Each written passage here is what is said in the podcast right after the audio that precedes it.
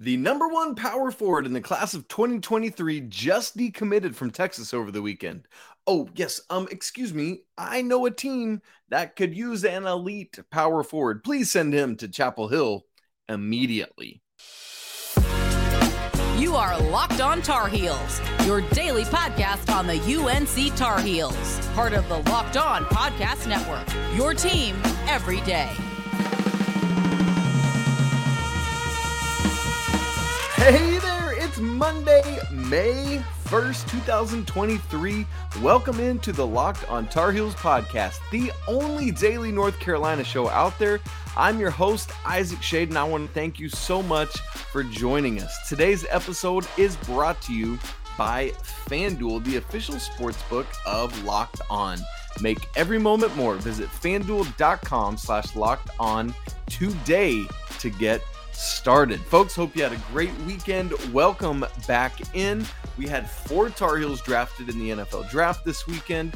Lady Tar Heels land another commit from the transfer portal. Coach Banghart is doing work and a wrap up of the weekend action all around Carolina. But first, folks, on Friday, Ron Holland, a commit to Texas, the University of Texas, for the class of 2023, so would have been a freshman this upcoming season, decommitted from Texas on Friday. Now, as per ESPN's rankings, he is the number two overall recruit in the entire class. Now, why does this matter? Well, first off, my wife's a Longhorns fan. And so any chance I get to say, you know what, didn't work out so hot for you this time.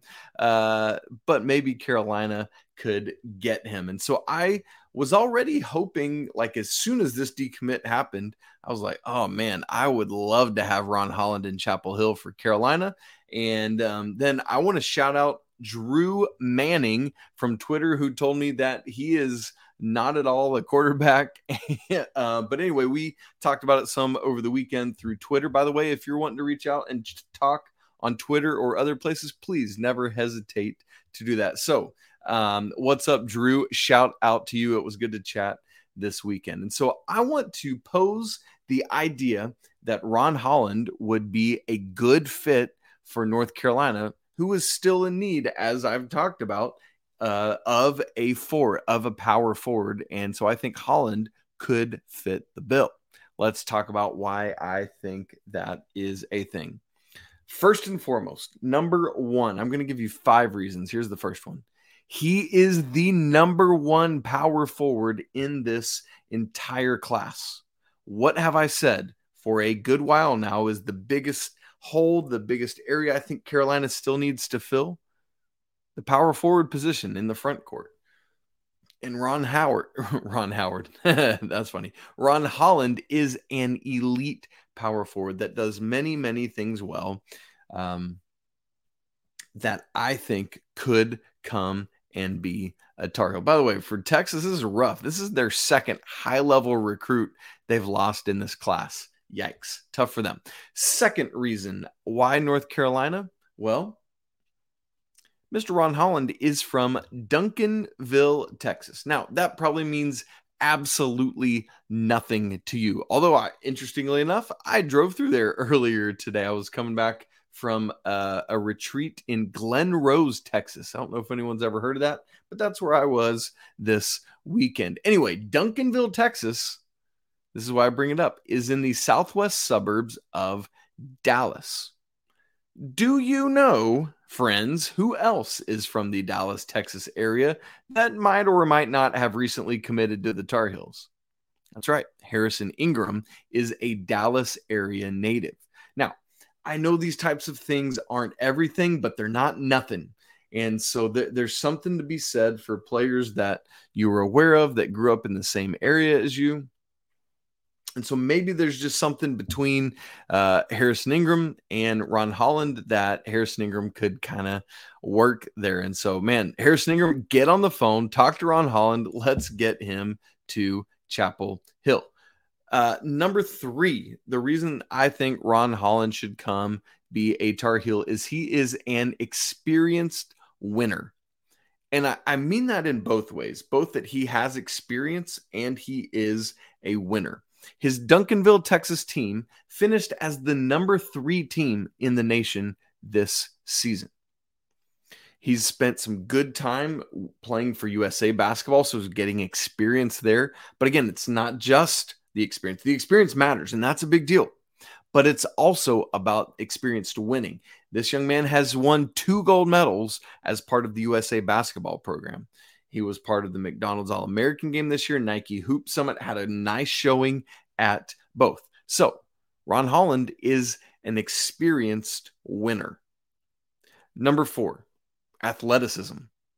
We've talked about and and I believe I've heard Coach Davis say that one of the things they're looking to add is athleticism because last year's team overall didn't have the level of athleticism that is truly truthfully needed to compete at the ACC level. Now, obviously these guys all of them could run circles around you and me, right? Understood. Great. I'm just talking about high level elite athleticism. From everything that I've both seen and read about Ron Holland, he has that in spades. And then number five, the reason I think he could be a good Tar Heel is that he is described as an elite defender, not just like, hey, you know, he's kind of growing into it. No, elite defender as a six eight power forward. And you just you think about these young men coming out of high school, very rarely do we hear about their defensive prowess. And that's something I'm I'm hearing every time I read a scouting report about Holland, every time I watch him. Uh, same kind of thing with Drake Powell, who will come in next year. Um, just really values and cares about the defensive side of the ball. And so this young man, Ron Holland, is a true two-way player.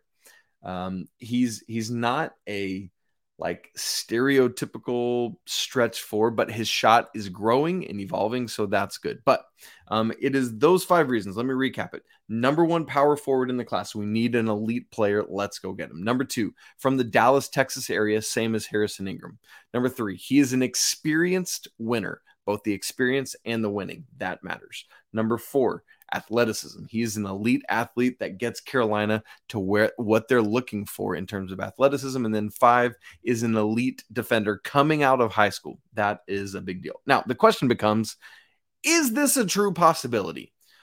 Well, sure, it's a true possibility. Is it likely? Is perhaps a different and better question to ask. Probably not. But here's the thing you have to make the phone call. Hubert Davis is a great recruiter why couldn't he go sell North Carolina and playing time and coming to be part of the this family to Ron Holland? Why not? What's the worst thing he can do? Say no. That's one of my life mantras. Just go ask. You never know. I never want to be responsible for saying no for somebody when if I had simply asked, they might have considered it and maybe done the thing, right? So I if I'm Hubert Davis, I'm making Ron Holland tell me no. Simple as that. When Holland initially made his uh, college choice, he had narrowed it down to three schools: Texas, obviously, because he chose them, and then Arkansas and UCLA. And the the story goes that most people thought he would choose Arkansas over Texas and UCLA. Obviously, didn't chose Texas. And so maybe the Razorbacks are the likely landing spot here. We know that um, they've got they've loaded up on guards, but need help in the front court, so that might be a likely landing spot. Um, in his post, Ron Holland mentioned that he was going to keep Texas in the mix, so he could just go right back to Austin. That's a real thing. Another thing is that it was Chris Beard that recruited him to Texas, so maybe Ole Miss is a landing spot for Ron Holland. But you know what? I think he should come to North Carolina. Again, make him tell you no. Well, the NFL draft was this weekend, just a couple hours up the road from where I live. I didn't go up to the brouhaha, but Carolina was well represented in the NFL draft. We're going to talk about that in just a second. But first, today's episode is brought to you by our friends at FanDuel. Make a fast break to FanDuel right now during the NBA playoffs because new customers can get a no sweat first bet up to $1,000 back in bonus bets if your first bet doesn't win. That's right, $1,000. I don't know if you guys saw Steph dropped a 50 piece on Sunday, and that means that the Warriors are moving on. They're facing the Lakers, and I am all in on getting in on some action for that because it's going to be great. You can do it with the FanDuel app, which is safe, secure, and super easy to use while paying you instantly. There's no place to bet all the playoff, no better place to bet all the playoff action than at America's number one sportsbook. So visit fanduel.com slash locked on today and get a no sweat first bet up to $1,000. Once again, that's fanduel.com slash locked on. FanDuel, official sports betting partner of the NBA. All right, folks, uh, the NBA draft, as we said, was over the weekend, obviously starting Thursday night and carrying on into rounds four through seven on Saturday. For the third straight year, the Tar Heels, here, here's the point. Like, we're going to talk about the dudes and where they went, but I, I just want to talk about what's been happening now as Mack Brown's been back. For the third straight year, Carolina had four or more players drafted in the NFL draft for this year, four last year, and five back in 2021. And so you love to see this trend of Carolina consistently showing up in the NFL draft. Uh, the next step is to get it into the first couple rounds, which hopefully will happen next year with Drake Maye. Um, but once again, uh, Carolina just didn't jump into Thursday night or even early on Friday night this year. I, I really thought Josh Downs would get there. We'll talk about that in a second. But before we do, I've got a pop quiz for you. What year saw the highest number of Tar Heels drafted? Question number one. Question number two How many Tar Heels were drafted in that year? And question three Who was the highest of those draft picks? So, what year had the highest number of Tar Heels drafted? How many were they? and who was the highest drafted? I'm going to give you some time to think about that. I'll answer it at the end of this segment before we move on. Um, and so you can be thinking on it while I talk about the various four guys that were drafted. Obviously, the first guy to come off the board, as expected, was Josh Downs, who goes in the third round, 79th overall to the Indianapolis Colts. Unfortunately, it's not Peyton Manning throwing to Josh Downs. I think they would have a field day together by the way. Drew Manning, maybe you should get on that. Let's get that going, Drew Manning. I love it. Cool. Um, here's the thing with Josh Downs to Indianapolis. I really like this fit for him. It's, I mean, it's a franchise that's not been as good since Peyton left, but it is a, a respected franchise. Um, honestly, though, I was hoping Josh Downs was going to go higher. I, I you know, once there was that run on wide receivers on Thursday night, I thought maybe there was a late chance in the first round, but I legitimate, like I said on Friday's show, like I think Josh Downs is going to go um, pretty early on Friday in the second round, and it just didn't happen. Um, this is the second straight year for this type of thing. And remember what happened to Sam Howell last year? Fourth round, right? Like I, I don't know, but I mean, if you play well, you're going to get on the field, right? There's there's talk of Sam Howell having a very prominent role for Washington this year. But I mean, seriously, like think of it now Marvin Harrison, Reggie Wayne, T.Y. Hilton, Pierre Garcon, and Josh Downs. Why not? You know, like this dude works his butt off. He's a great football player. He can do just about anything you need, not to mention punt returns. And so I, I really think he carve out a neat role for himself. And keep in mind, the Colts drafted Anthony Richardson. It's a great opportunity for these two young men to grow into things together and really form a rapport early. And I wouldn't be surprised if they take a lot of intentional time to do it. Been saying that this whole lead up to the draft that Josh Downs is going to make an NFL franchise very happy. And I think the Indianapolis, Indianapolis Colts are just the team for that. Next Tar Heel off the board was Asim Richards, who went to the Cowboys in the fifth round, 169th overall. Um, I had the chance to have Asim on the show earlier this year. If you didn't, if you didn't see it, go back and make sure you check that out. But was just a great young man to talk to, very kind and thoughtful, um, just full of life and energy. And I just love that now he's doing this, going to hang out in Dallas. I, I watched his phone call with Jerry Jones, like just neat stuff, man. And so I'm so happy for Asim to get this. Um, but here's the good news the Cowboys are in need of depth at tackle. Well, I know someone that can provide that, and his name is Asim. Not only that, here's another thing that the Cowboys like to do on the line is look for positional versatility. And as you may or may not know, Asim Richards can do that, shuffling between tackle and guard. And in fact, showed that at the Senior Bowl. It's something that that Dallas really likes and values. And Asim Richards can provide that. And so we'll see what becomes of that partnership. Next, Antoine Green goes to the Lions in the seventh round, pick 219. I think this is a massive value draft for the Lions to get Antoine Green this late. Um, great stuff for them.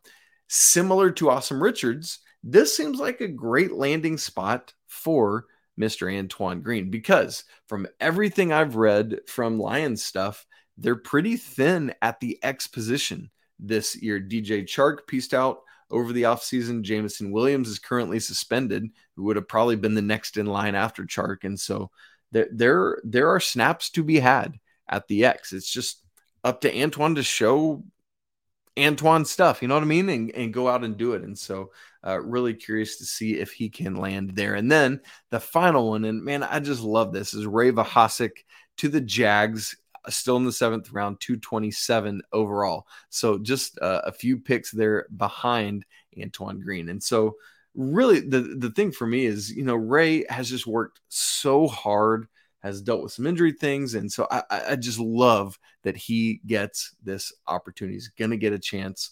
Hopefully, he can prove himself, make the roster, do all these things he needs to do.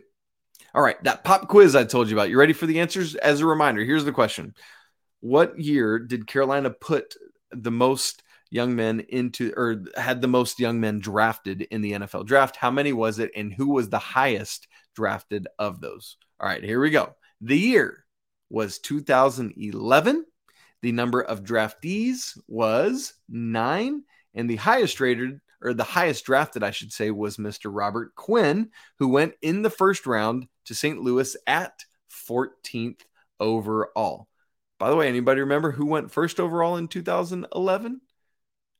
Young man from Auburn named Cam Newton. There you go. Well, coming up, still got more to talk about. The women's basketball team just keeps raking it in in the transfer portal, and we've got a weekend wrap up for you from around Carolina athletics. And we'll talk about all that in just a second. All right, folks, Courtney Banghart has struck again. This woman is a great leader, a great coach, and clearly a great recruiter because she's bringing in a phenomenal freshman class and she's gone out and gotten three really talented young ladies in the transfer portal. So let's talk about the most recent of those, and that is 5'10 guard Indya Nivar a Stanford transfer. So both teams now have a Stanford transfer coming in. Obviously, Harrison Ingram on the guy's side, and now Indya on the ladies' side. She's transferring out after her freshman year, so she's got three years of eligibility left to come in and play with the Tar Heels. This is just another one of those things that makes sense. She's initially originally from Apex, uh, North Carolina, from Apex Fellowship, excuse me, Friendship is is it no? Now I'm second guessing myself. Is it Apex Fellowship or Friendship? Somebody correct me. I'm not even going to bother looking it up right now because that would be a waste of your time. Um, but anyway, um, that's where Indya's coming in from. She was ranked 20th in her class coming out. Another one of these five stars. Again, Coach Banghart is just loading up on talent all over the place, and you absolutely love to see what they're doing. A reminder the other two transfers coming in are Maria Gakdeng from BC, from Boston College, and Lexi Donarski coming in from Iowa State. And when I say that Coach Banghart is loading up on talent, here's what I mean of the 14 players that are currently scholarship players for the Tar Heels, six of those 14, just shy of half, were five stars coming out. Let me give them to you in order of ranking. The highest ranked, interestingly, isn't even on campus yet, and that's Ciera Toomey, who comes in as the fourth ranked player in the class of 23. So will be the highest ranked player on Carolina's roster. And then Teonni Key was ninth in 2021. Deja Kelly was 10th in 2020. Lexi Donarski, who we just talked about, 14th in 2020. Indya, I just mentioned to you, was 20th in 2022. And then Anya Poole was 49th in 2020. And so six former five stars currently helping populate this roster, just amassing talent left and right. So, all of this means that Carolina now, as I said, has 14 scholarship players.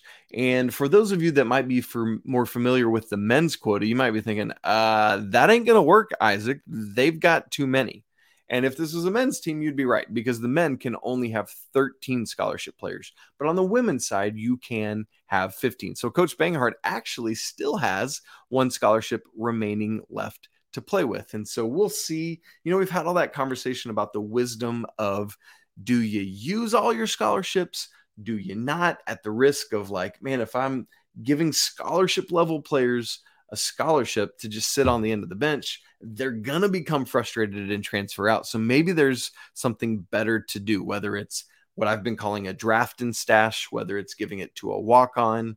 Um, any of those kind of things are worth looking at. So we'll see if and how Coach Banghart uses scholarship number 15.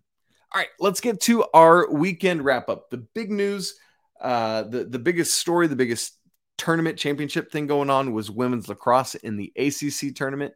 And unfortunately, they fell just, just shy in the ACC championship game to Boston College on Sunday. As we talked about on Friday's show, they had beaten Clemson, number 17 in the nation, on Wednesday pretty handily, 16 to 6. I would call that doing work.